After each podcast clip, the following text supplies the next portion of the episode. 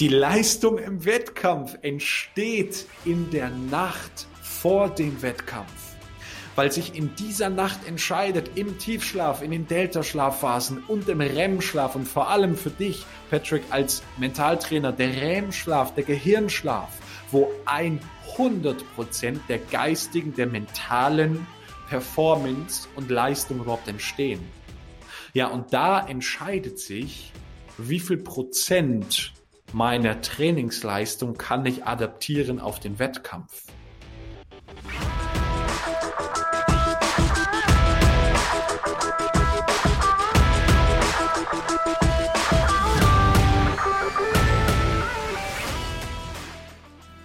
Herzlich willkommen zum Mental Performance Podcast, deinem Podcast für Mindset und Mentaltraining. Mein Name ist Patrick Thiele und als Mentaltrainer helfe ich Profisportlern dabei, die bestmöglichen Ergebnisse zu erzielen, ohne dabei an ihren mentalen Blockaden zu scheitern. Getreu dem Motto Making the Best Even Better bekommst du hier im Podcast jede Woche mentale Erfolgsstrategien für deine Top-Performance. Let's go!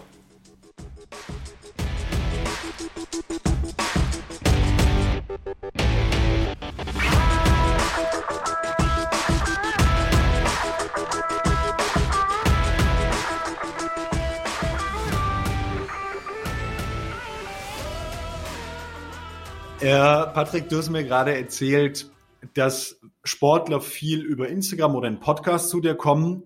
Jetzt interessiert mich mal bei deinem Bereich Mentaltraining. Denken tut ja jeder.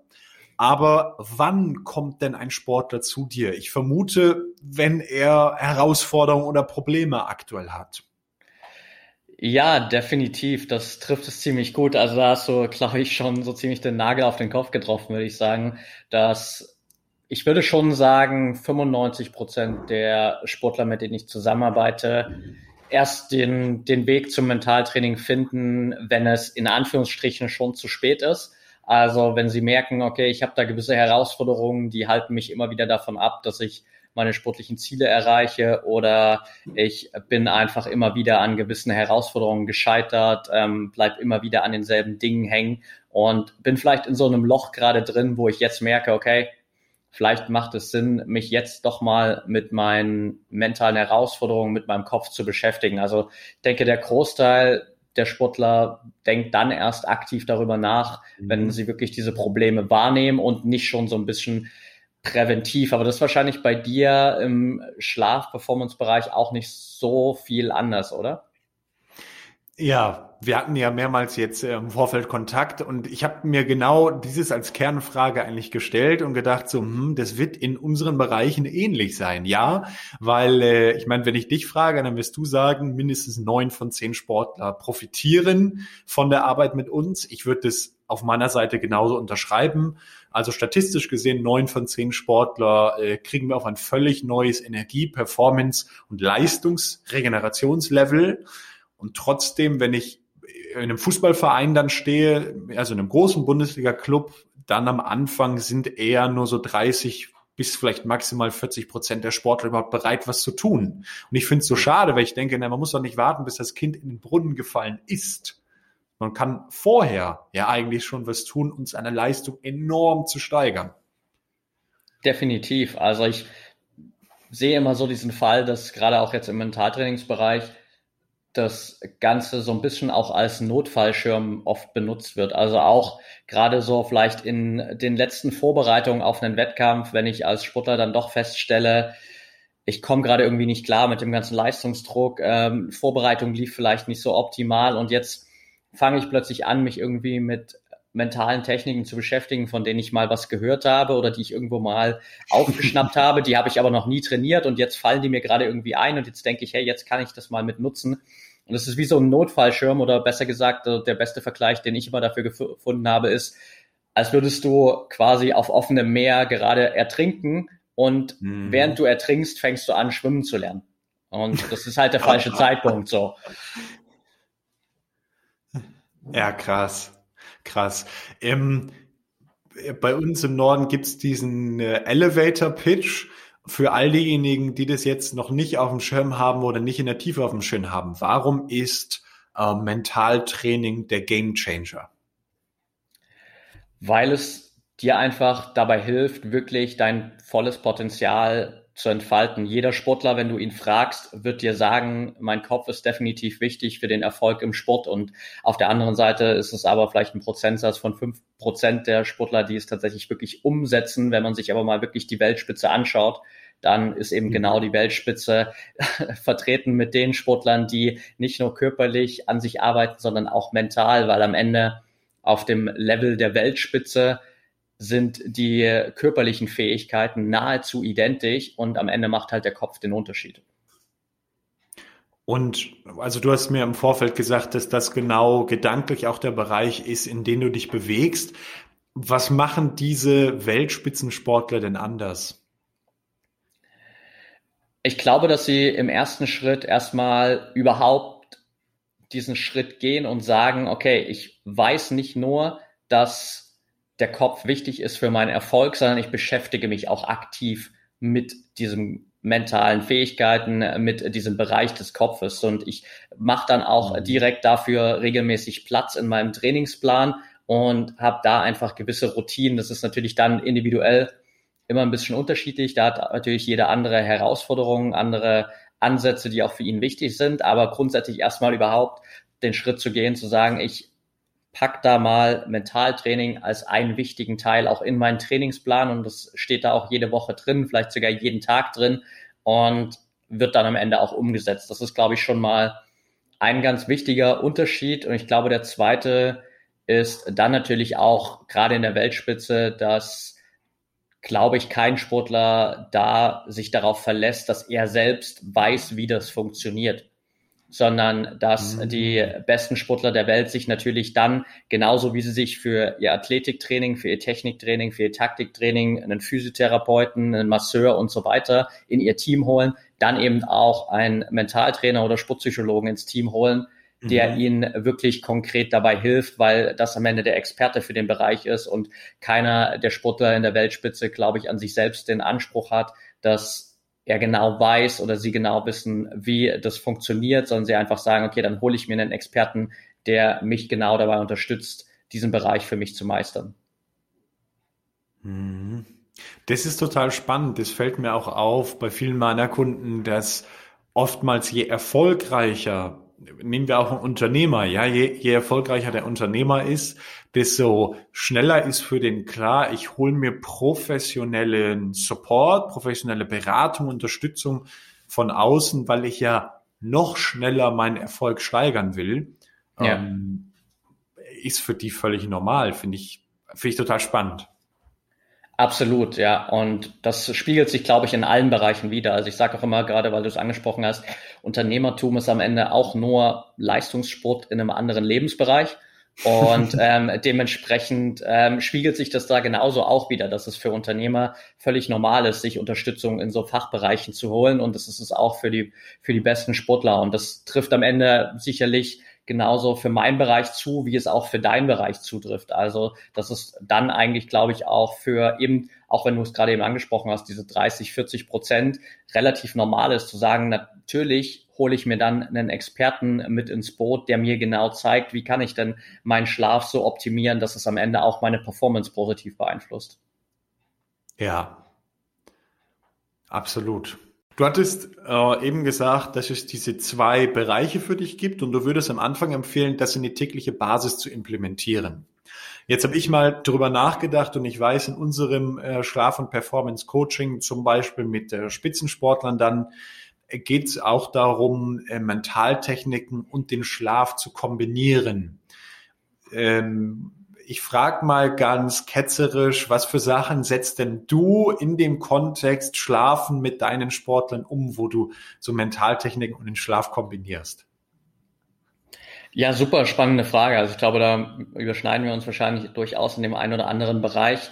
Ich habe für mich natürlich so ein paar Dinge, die ich immer weitergebe. Erstmal generell, die ja auch schon einen mentalen Impact haben, dass ich mich wirklich am Abend zu einem gewissen Zeitpunkt, bevor ich schlafen gehen will, auch einfach verabschiede von all meinen elektronischen Geräten. Ich fand es super spannend, weil ich habe gerade erst vor 2 Tagen, glaube ich, einen Artikel bei NTV gesehen über Ilkay Gündoğan, der ja irgendwie gerade in den letzten Monaten richtig durch die Decke geht und jetzt öffentlich gemacht hat, dass er sich sehr viel mit Biohacking, aber sehr viel zum Beispiel auch mit Schlafoptimierung beschäftigt hat und da eben quasi für sich auch implementiert hat, dass er spätestens eine Stunde, bevor er schlafen geht, alle elektronischen Geräte weglegt und ausschaltet, um für sich einfach den Kopf frei zu haben und runterzukommen. Das ist so eine Sache, die ich auf jeden Fall allen Sportlern mitgebe. Ich glaube, nahezu alle meine Sportler tragen mittlerweile abends auch eine Blaulichtfilterbrille. Und dann haben wir natürlich für die meisten der Sportler auch so eine gewisse Abendroutine entwickelt, sei es einfach nochmal Achtsamkeitstraining, Meditation mit zu integrieren, sei es so Routinen wie Journaling, um einfach den Kopf nochmal frei zu bekommen, oder so eine kleine Erfolgstagebuchroutine, um so ein bisschen die Erfolge des Tages nochmal zu reflektieren, mit einem positiven Gefühl einzuschlafen, oder auch gerade in der Wettkampfvorbereitung, wenn es vielleicht so die letzte Nacht vor dem Wettkampf, vor dem Spiel ist, nochmal einfach so in diese positive Visualisierung des kommenden Wettkampfspiels reinzugehen, einfach da nochmal sich selbst zu sehen in dieser Spielsituation, wie ich irgendwie alles perfekt bestmöglich lösen kann und für mich genau das Ergebnis bekomme, was ich will. Und vielleicht ist das dann genauso diese Vision, Visualisierung, die ich mit in den Schlaf nehme. Also das sind auf jeden Fall so Bereiche, die ich immer wieder auch mit weitergegeben habe und eigentlich immer wieder mit integriert habe. Findet sich davon auch was bei dir wieder? Super Frage. Ja, also klar, alle diese Dinge, die du gerade angesprochen hast, die drei Hauptbausteine, ich entpflichte mich abends, das war jetzt keine akustische Störung, wirkliches Ent-Pflichten, also wir können es ja auch Entspannung nennen, also ich lasse die Spannung und die Verpflichtung, die Pflicht des Tages, die lasse ich liegen. So, und da, müssen wir ehrlich sein, das fällt den allermeisten Menschen extrem schwer, dadurch, dass wir immer mehr Reize haben, sogenannten Neurostress. Also gibt es medizinisch wirklich einen neuen Ausdruck, der nennt sich eben Neurostress, Stress, der körperlich gar nicht beginnt, sondern der ausschließlich im Gehirn beginnt und sich dann aufs vegetative Nervensystem ausübt und somit eigentlich die Therapierung im Kopf, im Gehirn starten muss. So, und dieser Neurostress, der klaut uns halt ganz, ganz oft den Schlaf auf der einen Seite, und auf der anderen Seite muss man einfach Wege damit finden, wenn ich ein sogenannter High-Performer, ein Höchstleister bin, wenn ich jemand bin, der am Tag Gas geben will, ja, und dann Ilkay Gündoğan, den würden wir beide wahrscheinlich einfach mal dazu zählen, der gibt am Tag Gas, und genauso ein Immobilienmakler, genauso ein Mittelstandsunternehmer, genauso ein Selbstständiger, der im Verkauf arbeitet, was auch immer. Also es gibt ja viele Menschen heute, auch in Angestelltenverhältnissen, die so viel Gas geben, ja, im Sport sowieso, und da müssen wir Wege finden, wie gehe ich damit um? So, ich kann dir gerne mal einen Mega-Tipp mitgeben, wie, oder auch unsere Zuhörer hier, wie man das persönlich am besten angeht. Gerne, klar. Und zwar das Problem, Albert Einstein sagte das schon, das Problem auf derselben Ebene zu lösen, wie es entstanden ist, ist oftmals, und du als Mentaltrainer hast wahrscheinlich 1000 Beispiele, ist oftmals nicht so richtig sinnvoll. Ja, so. Definitiv. Das heißt, wir haben ein Neurostressproblem, das Gedankenkarussell, gibt es ja so dieses geflügelte Wort. Ich will schlafen, kann aber nicht, weil mein Kopf lässt mich nicht schlafen. Und das Problem liegt in der Regel im Kopf. Ja, das heißt, wenn wir nun über die körperliche Ebene da Einfluss nehmen, dann kommen wir aus diesem Kreislauf ganz schnell raus und können es auf einer anderen Ebene lösen. Es gibt dazu auch eine Podcast-Folge bei uns, da geht es speziell, ich weiß nicht, ob sie schon draußen ist, um das Thema Einschlafen, Einschlafstörungen, und ich habe da ausführlich erklärt, dass wir als Körper ja 5 Sinne haben, und über diese 5 Sinne, also sehen, hören, schmecken, riechen und fühlen, also das Haptische am Ende, über diese Sinne können wir je nach Körpertyp extrem schnell und effektiv in die Entspannung kommen. So, das heißt, man überlegt sich dann in dem Fall, über welchen Sinn bin ich am besten ansprechbar. Bei mir ist es zum Beispiel das Körperliche, also das Fühlen. Und ich habe dann so eine kleine Bewegungs- und Dehnroutine abends. Ich setze mich dann also irgendwie nur noch in meiner Schlafhose und T-Shirt dann auf den Boden, auf die Sportmatte drauf und mache dann so ein paar Dehnungen. Mir geht's damit total gut, weil ich meinen Körper spüre, mich darüber total gut entspanne, über die Berührung und über das Dehnen wirklich aktiv Stress loslassen kann. So, und so kann man man überlegt einfach, welcher Körpersinn dient mir am besten zur Entspannung. Ist es über die Augen, ist es über das Sehen, ist es über das Hören, ist es über das Schmecken, über das Riechen, über Düfte oder über Bewegung. Und dann sucht man sich da eine Methode raus. Super spannend, und ich finde es cool, dass du das angesprochen hast, gerade auch mit dem Satz von Albert Einstein, so dass ich das Problem nicht auf derselben Ebene lösen kann, wo es entstanden ist, weil ich das kürzlich auch in einem, wenn es nicht der Schlafrahmen war, aber auch in einem anderen Rahmen sozusagen auch mit in einer Podcast-Folge untergebracht habe, wo ich darüber gesprochen habe, dass ganz häufig natürlich auch bei Sportlern in Wettkampfsituationen, wenn ich einfach vielleicht noch nicht so viel an meinen mentalen Fähigkeiten gearbeitet habe, natürlich einfach dieser, Brain Fog, sagen wir immer so schön, so dieser Nebel im Kopf, wo ich überhaupt nicht mehr klar denken kann, und dann habe ich vielleicht nur noch ein paar wenige Minuten, bis es überhaupt losgeht und zum Wettkampf, und es wird eher schlimmer als besser. Und wenn wir da versuchen, in diesem Zustand uns aus dieser Situation, sage ich mal, quasi herauszudenken, dann funktioniert das in 99,9% der Fälle eigentlich nie. Wenn ich aber in genau den Situationen mal auf die körperliche Ebene wechsle und zum Beispiel allein nur durch Atemübungen mich raushole und mich aus dieser Situation sozusagen rausatme, dann komme ich eben auch aus diesem Gefängnis der Gedanken in dem Fall sozusagen raus und kann mich wieder mehr entspannen, kann wieder dafür sorgen, dass mein Kopf klar ist. Und das, was du gerade gesagt hast, geht ja am Ende genau in dieselbe Richtung, dass ich die körperliche Ebene nutze, um auf dieser mentalen Ebene dann auch zu entspannen.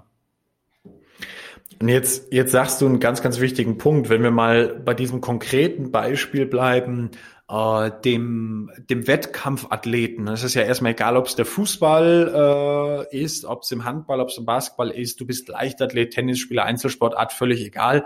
Gerade so in der Leichtathletik hast du viele Menschen, die gegeneinander ankämpfen. Auch das macht's ja in der Regel nicht leichter, sondern eher noch mehr Stress und noch mehr Druck. Und jetzt möchte ich nochmal ganz klar auf den Punkt bringen, warum denn die Verbindung zwischen Mentaltraining und Schlaf? Schau, du weißt, Patrick, dass du mit deinen Techniken aktiv auf das Verhalten und aktiv auf die Verhaltensweisen, auf das Denken, auf das Mindset des Sportlers Einfluss nehmen kannst. Davor steht aber immer die Frage, wie viel Prozent meiner Ressourcen, meiner erlernten Techniken, wie viel Prozent meiner mentalen Fähigkeit kann ich überhaupt abrufen? Und hier ist es so krass, hier verlieren 9 von 10 Menschen einfach völlig den Faden. Sie meinen halt, ich tue mehr am Tag, also werde ich auch, also im Training, also werde ich auch im Wettkampf mehr leisten können. Und ist einfach völliger Quatsch. Die Leistung im Wettkampf entsteht in der Nacht vor dem Wettkampf, weil sich in dieser Nacht entscheidet, im Tiefschlaf, in den Delta-Schlafphasen und im REM-Schlaf und vor allem für dich, Patrick, als Mentaltrainer, der REM-Schlaf, der Gehirnschlaf, wo 100% der geistigen, der mentalen Performance und Leistung überhaupt entstehen. Ja, und da entscheidet sich, wie viel Prozent meiner Trainingsleistung kann ich adaptieren auf den Wettkampf. Absolut. Also das ist ein, glaube ich, ganz essentieller Verknüpfungspunkt, der bei vielen Sportlern oder bei allen High-Performern, du hast ja auch schon viele Bereiche da aufgezählt, immer wieder verloren geht, dass eben der Fokus sehr auf dieser, ich nenne es mal, Vollgas-Komponente von High Performance ist, aber viel zu wenig auf der Regenerationskomponente. Und das ist eben genau das, was du gesagt hast, dass selbst die Athleten, wenn die besten Sportler der Welt jetzt beispielsweise mit allen Techniken arbeiten, die ich irgendwie meinen Sportlern mitgebe und die perfekt Mentaltraining in ihren Alltag integriert haben und sich immer wieder Platz freischaufeln, um auch an ihren mentalen Fähigkeiten zu arbeiten, dann werden sie, wenn sie weiterhin schlecht schlafen oder vielleicht nicht an ihrer Regeneration arbeiten, trotzdem nicht unbedingt zwingend bessere Ergebnisse bekommen, weil sie, wie du gerade eben gesagt hast, einfach gar nicht auf diese Ressourcen zurückgreifen können. Und also es geht ja an diesem Level noch gar nicht, mich anzubieten als Hilfelösung. Es geht ja erstmal um dieses biologische Grundprinzip anzunehmen. Ich hatte dir im Vorfeld gesagt, wir arbeiten mit der Harvard, mit der Stanford, und an der Harvard gibt zum Beispiel, leider im letzten Jahr gestorben, aber gab es den Professor Dr. William C. Dement, ich weiß nicht, ob du ihn kennst, 1966 das Institute of Sleep Coaching gegründet, und der sagt ganz klar, 90, also 9 von 10 Teile von Gesundheit und Energielevel entstehen in der Nacht im Schlaf. Der Schlaf ist der wichtigste Einzelgesundheitsfaktor. Also wir brauchen nicht mehr darüber sprechen, wer schläft schlecht und wer schläft gut und warum sollte man das. Das ist die Grundlage von allem. Wir haben nur das Problem, wie bei dir auch, lieber Patrick, denken tun wir alle. Deshalb meinen halt so viele, it's normal oder it's common, but it's not normal. Ja, ich fand es super spannend, als ich mich auf unser Interview vorbereitet habe. Da habe ich auf deiner Website den Satz entdeckt, wir leben gerade in der schlaffeindlichsten Umgebung aller Zeiten. Und ich glaube, allein dieser Satz spiegelt ja schon so ein bisschen wider, warum es eben doch nicht damit abgetan ist, einfach zu sagen, naja, ich schlafe ja schon jede Nacht. Vielleicht kannst du so ein bisschen mal noch einen Einblick geben, was du so mit dieser schlaffeindlichsten Umgebung auch assoziierst. Ja, also meine Mama ist eine sehr, sehr gute Psychologin, und sowohl meine Mama als auch meine Frau sagen immer, Jan, bei diesem Thema, hör auf, ins Mikrofon zu brüllen, dreimal tief durchatmen und mach das Ganze sachlich. Weil, also allein das zu verstehen, warum unser ganzes Schlafumfeld jede Nacht schlechten und gestörten Schlaf produziert. Also, sorry, es ist nicht mehr möglich. Es ist biologisch nicht mehr möglich, lieber Patrick, biologisch hochwertigen bioenergetischen Schlaf zu produzieren. Das ist nicht mehr möglich. Wir sprechen hier nicht über eine Randerscheinung, wir sprechen hier über die 95%. Ja. Also wir haben heute, und das mag ich noch mal am Rande sagen, wir haben heute den Zustand, dass in der Schweiz das Thema gesunder Schlaf gesetzlich in dieses Krankenkassenmanagement jetzt verankert wurde. Okay, krass, ja. Das Ganze wissenschaftlich-medizinisch, das ist vollkommen klar. Ja, also wir müssen hier nicht mehr über die Grundlagen sprechen. Na ja, und dann höre ich ganz oft, na ja, aber ich schlafe ja nicht so schlecht. Also da ist es ja normal irgendwie, wenn ich 40 bin und morgens erschöpft. Ja, ich arbeite ja auch viel. Sage ich Bullshit, Leute, Bullshit. Sorry, es tut mir leid, ich muss so ehrlich sein. Es ist eben nicht normal. Nur weil es 8 von 10 Menschen erleben, die DRK hat es 2017 schon gesagt, Patrick, 8 von 10 Menschen in Deutschland leiden unter schlechtem, gestörtem Schlaf. Aber es ist eben nicht normal. Es ist das, was wir tun am Tag und unser Umfeld. Ja, und das war ja deine Frage. Wo sind denn diese Bereiche? So, und da müssen wir also, wenn du magst, dann kehre ich die Treppe von oben und fange mit dem wichtigsten Punkt an. Gerne, ja. Also ich könnte jetzt unwichtige Dinge erzählen. Ich könnte jetzt sagen, na ja, irgendwie hier 9 von 10 Menschen nehmen keine Nahrungsergänzung. Deshalb schlafen wir alle schlecht. Ja, das ist ein Thema, aber es ist nicht das Grundthema. Deshalb fange ich oben an. Die Gesundheit, Patrick, die entsteht im Schlafzimmer.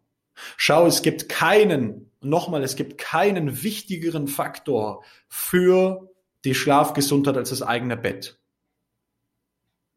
Alle Menschen heute, die Schlafwissenschaftler, die Mediziner, die wollen immer über Schlafen sprechen und die fangen dann an im Verhalten und dann Tipps und was kann man machen, wenn man wach ist. Und ich sage, naja, aber also wenn wir in die Medizin reinschauen, dann ist Schlaf ja ein passiver Zustand. Also du legst dich hin und Schlaf beginnt ab dem Moment, wo die Augen zufallen, das Bewusstsein verschwindet. Ja. So, jetzt liegst du in einem Ort, der in der Regel völlig schadstoffverseucht ist. Ja, dann liegst du in einer Schaumstoffzone drin, die deine Wirbelsäule nicht im Ansatz stützen kann. Die kann die Bandscheiben nicht traktieren, die kann den Nervenkanal nicht frei bewegen, das ist nicht elastisch, das ist nicht thermobiologisch optimiert, das heißt, du schwitzt da rein und es bleibt feucht und dann wird es irgendwann kalt. Kalt und feucht wissen wir alles, das ist der rheumatische Prozess. Das heißt, Faszien ziehen sich zusammen, das Becken verkippt, die Bandscheiben werden gequetscht in der Nacht. Also, und jetzt sagt mir einer, ja, wo fangen wir an? Also, hey, du, die Gesundheit entsteht im eigenen Bett. So, deshalb sage ich meinen Kunden immer, wir können über alles sprechen und ich mache gerne alles mit euch und wir können auch hier ayurvedisches Töpfern im Kreis machen. Aber wir müssen doch mal die Grundlagen zuerst legen. Weißt du, Patrick, und die Grundlage ist das eigene Bett. Sorry, wir sind nun mal 8 Stunden im Schnitt am Tag in diesem einen Zimmer. Das heißt, es ist das wichtigste, biologisch wichtigste Zimmer unseres Lebens. Ja. Ich frage dich, lieber Patrick, wie viel Geld wird für eine Küche ausgegeben im Schnitt in Deutschland? Boah, im Schnitt wahrscheinlich weit mehr als 5.000 Euro, würde ich mal sagen. Es sind 18, Patrick, es sind 18. Krass, ja. Wie viel wird im Schnitt für Mentaltraining im Jahr ausgegeben? Gute Frage. Ich weiß gar nicht, ob es da eine Statistik drüber gibt, aber ich würde mal schätze mal Durchschnitt wahrscheinlich weniger als 1.000 Euro, wenn nicht sogar weniger als 500 Euro auf alle Sportler gerechnet. So. Und du haust dir an den Kopf. Warum ist es normal, dass ein Auto 30, 40, 50.000 Euro im Schnitt kostet, aber das Bett muss billig, billig, billig sein? Ja. Aber vom Patrick, da holen wir uns halt irgendwie eine MP3-Datei für 19,90 €. Ja, aber dann, ich meine... Geht mir ja auch schon besser. Weißt du, solche Sätze kennst du auch. Ja, nee, ist jetzt aber auch gerade nicht ganz so schlimm, geht mir auch schon wieder ein bisschen besser, oder? Ja, das kommt mir bekannt vor. Und also ich hau mir jedes Mal an den Kopf. Ich meine, ich bin jetzt in einer günstigen Situation. Ich habe da jetzt unternehmerisch keinen Druck hinter. Grundsätzlich muss man am Anfang eines lernen. Wer nicht will, der hat schon, ja. Wenn jemand das Thema nicht umsetzen will, dann lässt man ihn links liegen. Da kann man ein bisschen mit dem sprechen. Der kommt irgendwann oder er kommt nicht. Ja, da geht es manch anderen Menschen anders, dass sie sagen, ich muss jetzt unbedingt meine Leistung da verkaufen. Ich muss mit Druck. Nö, so ist es bei uns gar nicht. Aber nochmal, ich sage halt, wer es machen will, der startet doch bitte beim eigenen Bett.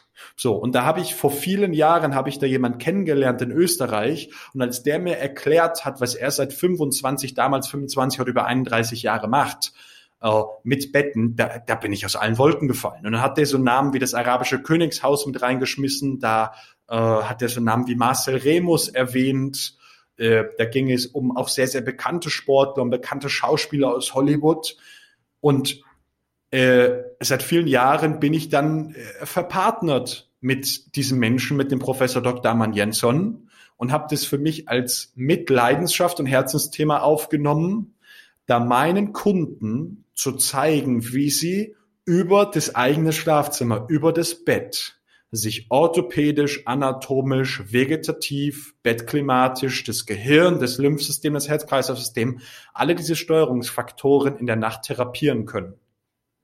Und das funktioniert so unglaublich, dass wir die meisten der Schlaf- und Gesundheitsprobleme einzig und allein über diesen einmaligen Faktor schon ausgleichen können.